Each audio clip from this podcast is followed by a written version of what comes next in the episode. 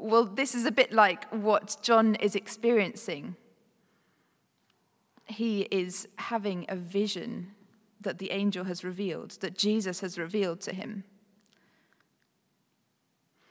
But a lot of the, uh, the descriptions that he uses is coming out of Im- imagery and symbolism from the Jewish roots, the Jewish traditions. Um, in other words, the Old Testament that we know today, in particular Daniel and Isaiah and Exodus. So, this afternoon, I want us to, to look at this chapter, this uh, chapter 5 in Revelation, where there's this big question who is worthy? Now, let me pray before I carry on.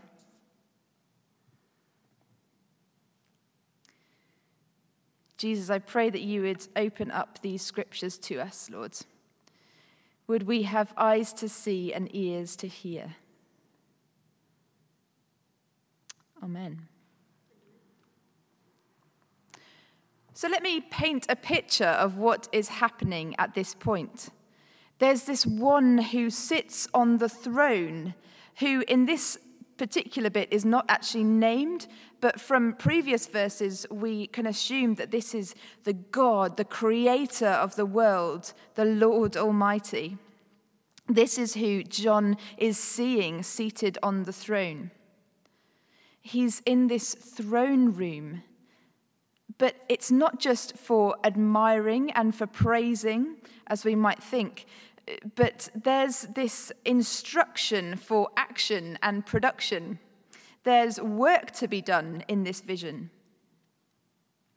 Let's have a look through. From verse 1, it says, Then I saw in the right hand of him who is sat on the throne a scroll with writing on both sides and sealed with seven seals the creator of the world has created a master plan to bring his creation back to him. He has made plans to restore the world from the destruction and toil it finds itself in. And he holds these plans for the rescue of the world from death and from the evil powers which are against his throne, he holds these plans in his right hands. And there are seven seals along it, which may seem like quite a lot, maybe a bit of an over exaggeration, high security perhaps. Interestingly, uh, one of the symbolisms we can pick up on here is the number seven, which is uh, a symbol for complete wholeness, complete like uh, completeness. For example, uh, we know in Genesis there were we hear the story of creation being made in seven days. It was finished. It was good. On the seventh day, it was complete. So there's this sense that uh, the time for God's complete justice and righteous judgment to come is in this moment of revealing and opening this scroll. Like a sealed envelope, it must be opened. And then it goes on, and I saw a mighty angel proclaiming in a loud voice, Who is worthy to break open the seal and to open the scroll? There is a desperate desire to see what is in the scroll given by the one on the throne. The angels are anxious to know who will open it. John is anxious to see who's it going to be. It is of great importance. The rescue and the justice for the world is held in the unraveling of the scroll. But this scroll can't just be opened by any messenger. When there is a letter that might arrive on your doorstep that looks all fancy and unopened and chunky, perhaps with nice paper, but it's not written to you, you wouldn't dare open it. Gosh, imagine what might happen if you had opened it and it wasn't addressed to you. Can think, think of the consequences you might have to come up with. There must be someone who is worthy of opening. This scroll needs a worthy person, someone who can action God's rescue plan for his creation. Without this, they are stuck in the destructive temptations of evil. But no one in heaven or on earth or under the earth could open the scroll or even look inside it. The trouble is that no one is exempt. None of us are exempt from succumbing to sinful behaviors. We have all, at some point, fallen short, contributed in some way or another to the destruction of the world. So the task needs to be one who is greater than those forces of evil who was never a contributor, one who understands the world but was never succumbed to the worldly ways. And at this point, it's good for us to remember gosh, we can't rescue ourselves. John, who is seeing this vision, he can't just step up there and take over we may think we're good willed or we do good things, which are to an extent good, but we all have imperfections. We all fall short from time to time. So, the scene here, John says he wept and wept because no one was found who was worthy to open the scroll. You can hear the desperation in John's tone when finding that no one was worthy. Partly from an eagerness to find out what's inside, what's going on. Or perhaps also he's weeping out of a sadness for the hopelessness of the world if no one can fulfill this destiny that God has designed. Is all hope lost? Is all hope lost in the world? if the scroll cannot be opened? Are we desolate? Are we stuck in darkness? Then one of the elders said to me, Don't weep. See, the lion of the tribe of Judah, the root of David, has triumphed. He is able to open the scroll and the seven seals. The elder comes to comfort. It's, there's also a prophecy being told here where there will be no more tears. He says, Wipe away those tears. Come on, be comforted. There is someone worthy. Notice as well, interestingly, it's a very sensory book, Revelation. The elder says, See, but this information that John receives is still hearing. He's hearing what the elder has said to him before he's turned and looked. So John is told of the hope, and he hears something which has annotations to the Old Testament scriptures. The, the lion of the tribe of Judah, the root of David, these were notions towards a promised ruler towards the one who would bring victory and triumph and justice to the nations. This is what these words are ringing in his, in his uh, memory bank. The root of David, referring to that Davidic line of a king to come. The lion, the mightiest beast that no man would dare to fight. He's unstoppable. He is triumphant and mighty. This imagery is full of promise, of prophecies that have been told, full of power and might and victory. Can you imagine what John's expectations are running around in his, in his head of this mighty, victorious one who's come to reign and rule and bring justice.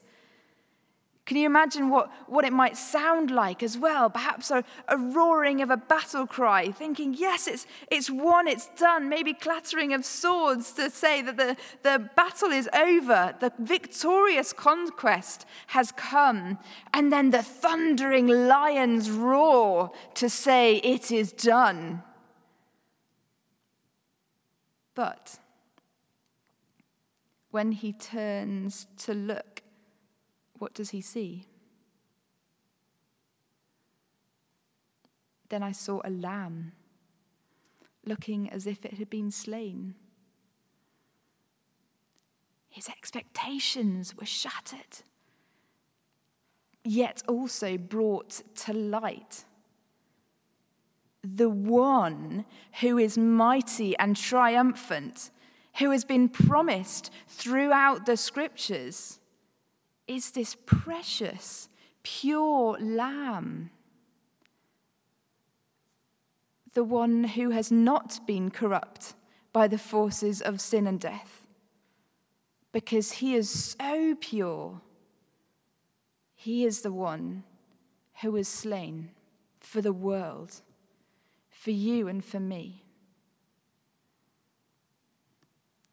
Does this description begin to correlate with perhaps a man who walked on the earth, who was without sin, who died for the sins of the world. This is where John wants us to think. He wants us to be reminded that this is a revelation of who Jesus really was the fulfillment of scriptures and the one who brings God's plan into being. So, where does this mighty yet sacrificed lamb stand? Well, back to the vision, he stands in the center of the throne, encircled by these four living creatures and these elders. He's right at the center of the throne. But then wasn't that where God the Creator was sat as well? This is where it kind of jumps around a little bit. What's going on there? Is that perhaps some laying on of images that maybe they are two in one? They are all together. Maybe it's showing that Jesus, that the slain lamb, also has the authority that God has when he brings this scroll.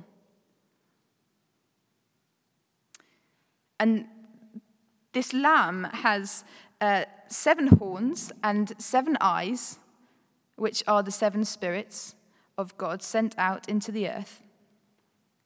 This again, this imagery is symbolic, the seven being wholeness, completeness. But horn, horns as well were a sign of authority, of direction. And eyes were a sign of wisdom and prophecy. So John may well have seen this exact strange little lamb with kind of abnormal eyes and horns that we might see, might not normally see. But he might also be giving us an illustration that the lamb comes with authority. He comes to rule. And he has wisdom and insight into what these plans that God has in this scroll really mean. So he went and took the scroll from the right hand of him who sits on the throne. And when he had taken it, the four living creatures and the 24 elders, they fell down before the Lamb. Can you imagine? No one was found worthy enough to take up this scroll. And yet, this little, humble, weak and feeble looking lamb takes up the throne, takes up the scroll, because he alone is worthy and he alone is triumphant. This is a total mind shift to what our brains are trying to tell us. We think that something is small and, and feeble, and yet what God is saying is that no, it's so much bigger. It's so much bigger than that. It's humbling to think how often we might underestimate the power and the authority that Jesus has in bringing, about this restoration of God's creation. When we look at the world and the desolation, the conflict, the disruption, the dishonesty, the disunity, do we see a hopeless world?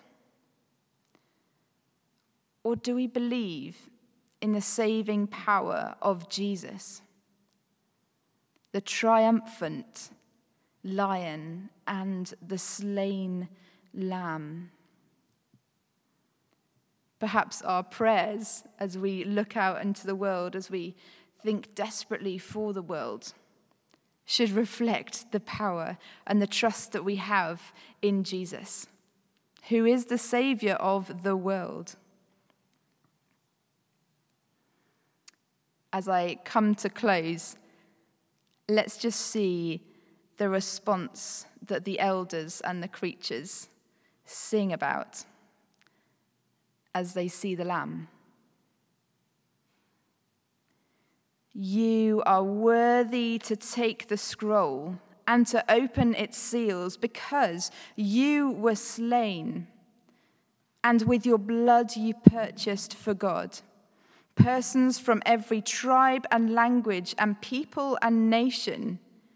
You have made them to be a kingdom and priests to serve our God, and they will reign on the earth.